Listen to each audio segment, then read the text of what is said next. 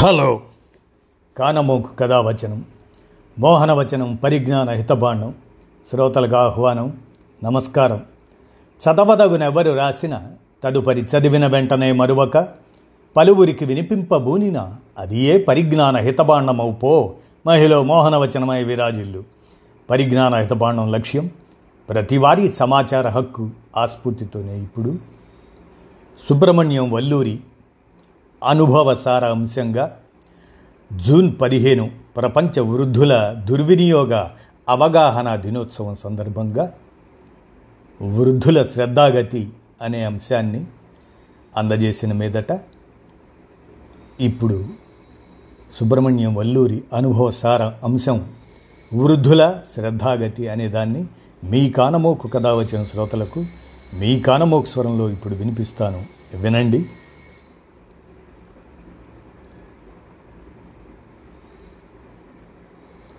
ఇది సుబ్రహ్మణ్యం వల్లూరి అనుభవ సారం అన్నమాట ఇది. ఆయనే అంటున్నారు వారి నాన్నగారు తొంభై ఆరేళ్ళు జీవించారని. చివరి రెండేళ్ళు ఆయనకు జీవేచ్ఛ పోయింది. కారణం డెబ్భై నాలుగేళ్ళ సహధర్మచారిని ఆయన కన్నా ముందే కాలం చెందటం అని ఆయన అభిప్రాయం.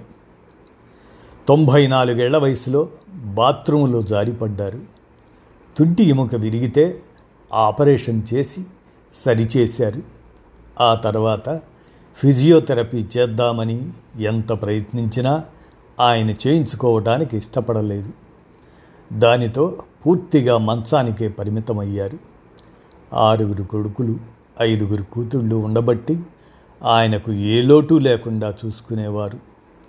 ఆయన చివరి రోజుల్లో పూర్తిగా అన్నీ మంచం మీదే జరగాల్సి వచ్చింది. మొదట్లో కొన్ని రోజుల పాటు ఈ వల్లూరి సుబ్రహ్మణ్యం గారు ఇంకో అన్నయ్య ఆయనకు అన్నీ చేసేవారట. ఏమీ తినడానికి ఇష్టపడేవారు కాదట పెద్ద ఆయన.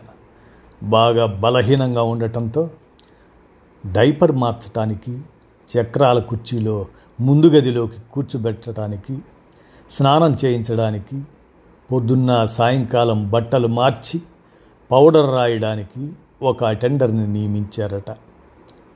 ఆ అటెండర్ పేరు శివ. ఆరడుగుల పొడుగు బలంగా ఉండేవాడు. ఒకరోజు ఉదయం ఈ సుబ్రహ్మణ్యం గారి నాన్నగారైన పెద్ద ఆయన తొంభై ఆరేళ్ళ వయసు ఆయన గట్టిగా సుబ్రహ్మణ్యం పేరు పెట్టి పిలుస్తుంటే సుబ్రహ్మణ్యం గారు పరిగెత్తుకుంటూ ఆయన దగ్గరికి వెళ్ళారట. ఏమి నాన్నగారు? అని అడిగితే ఆయన వాడు నన్ను కొట్టబోయాడురా అన్నారట. ఆ వయసులో ఆయన ఎవరి మాట వినేవారు కాదు ప్రతిదానికి మొండికేసేవారట. అటెండర్ డైపర్ మారుస్తున్నప్పుడు ఎందుకో ఆయన వాడి మాట విన్నట్టు లేరు. వాడు కోపంతో ఆయన మీద చెయ్యెత్తినట్టున్నాడు. ఆయన గట్టిగా కేకలు పెట్టేసరికి వాడు ఆయన గదిలోంచి బయటకు వెళ్ళిపోయాడు. సుబ్రహ్మణ్యం గారు లోపలికి వెళ్ళేసరికి వాడికి భోజనం వసతి కాకుండా నెలకు పదిహేను వేల రూపాయలు జీతం ఇచ్చేవారు. ఆయన చెప్పింది విని బయట గార్డెన్లో ఉన్న వాడి దగ్గరికి అదే ఆ శివ దగ్గరికి వెళ్ళి దొరికిన లావుపాటి కర్రతో చితకబాదాడు. సుబ్రహ్మణ్యం గారు అంత ఎత్తు లావు ఉన్నవాడు సార్ పొరపాటు జరిగింది కొట్టకండి సార్ అని బతిమాలాడట. వాడిని మానిపించి ఇంకొకరిని నియమించడం వాడి మీద నిఘా పెట్టడం తర్వాత జరిగిన విషయం అని సుబ్రహ్మణ్యం గారు చెప్తూ ఈ విషయం ఎందుకు చెప్తున్నానంటే ఎవరింట్లో అయినా సుబ్రహ్మణ్యం గారి తండ్రి గారిలా పెద్దవారు ఉంటే పని మనుషుల మీద పూర్తిగా ఆధారపడకూడదు అని. పిల్లలు దూరంగా ఉంటే తల్లి తండ్రి ఎవరైనా కానివ్వండి వారి గదిలో సీసీటీవీ ఏర్పాటు చేసి పర్యవేక్షిస్తూ ఉండటం మంచిది. మీకు ఇంట్లో వీలు కాక నర్సింగ్ హోమ్లో చేర్పించినా అక్కడ కూడా సీసీటీవీ ఏర్పాటు చేయటం వల్ల మీకు అన్ని విషయాలు తెలుస్తాయి. మీ మొబైల్ ఫోన్కు అనుసంధానం చేస్తే సరి. అటెండర్సు కొట్టక్కర్లేదు పెద్దవారిని. కసురుకోవటం వారితో దురుసుగా ప్రవర్తించటం వారిని తిట్టడం లేదా వారి డబ్బు తింటూ వారికి సమయానికి పెట్టాల్సిన ఆహారం సరిగ్గా పెట్టకపోవటం వారిని సరిగ్గా శుభ్రపరచకపోవటం నిర్ణీత సమయానికి డైపర్స్ మార్చకపోవటం వారికి ఇవ్వాల్సిన బలమైన ఆహారం అటెండర్సే తినేయటం ఇలా ఎన్నో ఉంటాయి. కొన్నిసార్లు నర్సులు ఇంజెక్షన్స్ సున్నితంగా ఇవ్వకుండా బలంగా పడవటం అత్యంత సహజం. జ్ఞాపక శక్తి డెమెన్షియా లేదా అల్జెమర్స్ వ్యాధి ఉన్నవారితో ఇంకా జాగ్రత్తగా ఉండాలి. ఆరోగ్యంగా ఉండి జ్ఞాపక శక్తి కోల్పోయిన వారి మెడలో వారి వివరాలు తెలిపే కార్డు తగిలించండి.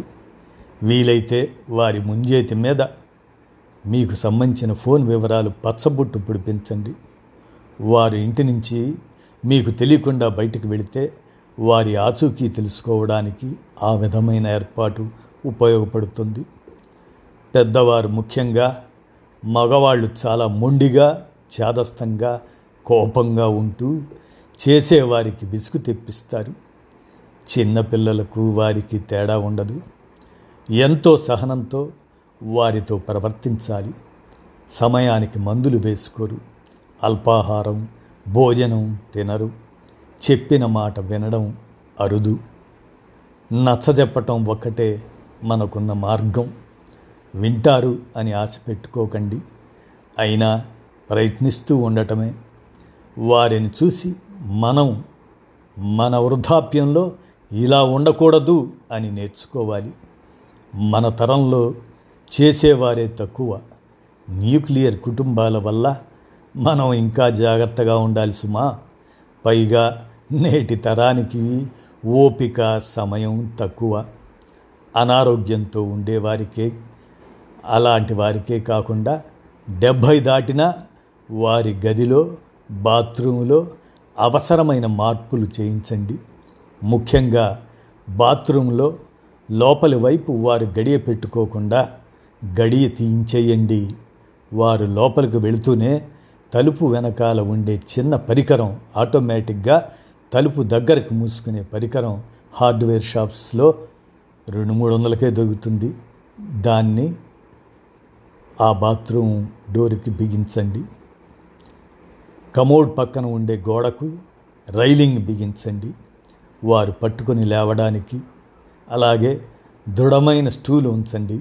స్నానం చేయడానికి. స్నానం చేసిన తర్వాత పట్టుకొని నిలబడడానికి రైలింగ్ ఉండేలా చూడండి. మీరు వేరే ఊర్లో ఉన్నా లేక అదే నగరంలో ఇంకొక చోట ఉన్నా వారిని తరచూ సందర్శించండి. అదే పెద్ద ఊరట వారికి. వారి అవసరాలు కనుక్కోండి. వారు రోజు వేసుకునే మందుల గురించి తెలుసుకోండి. అత్యవసర పరిస్థితిలో చాలా అవసరం ఇది వైద్యులకు ఉపయోగపడుతుంది. వారి ఇన్సూరెన్స్ కాగితాలు లేదా సిజిహెచ్ఎస్ కార్డులు లాంటివి అందుబాటులో ఉండేట్లు ఇంట్లో అందరికీ తెలిసేటట్లు పెట్టండి. వారి డెబిట్ కార్డ్ పిన్ నంబర్ అడిగి తెలుసుకోండి. అలాగే వాళ్ళ బ్యాంక్ ఖాతాకు నామినీ సరిగ్గా ఉందో లేదో చూసుకోండి. ఇదండి మరి సుబ్రహ్మణ్యం వల్లూరి గారి వారి అనుభవసారంగా వృద్ధుల శ్రద్ధాగతి అనే అంశాన్ని జూన్ పదిహేను ప్రపంచ వృద్ధుల దుర్వినియోగ అవగాహన దినోత్సవం సందర్భంగా విరచితమైనటువంటి అంశాన్ని మీ కానమోకు కథావచన శ్రోతలకు మీ కానమోకు స్వరంలో వినిపించాను. విన్నారుగా? ధన్యవాదాలు.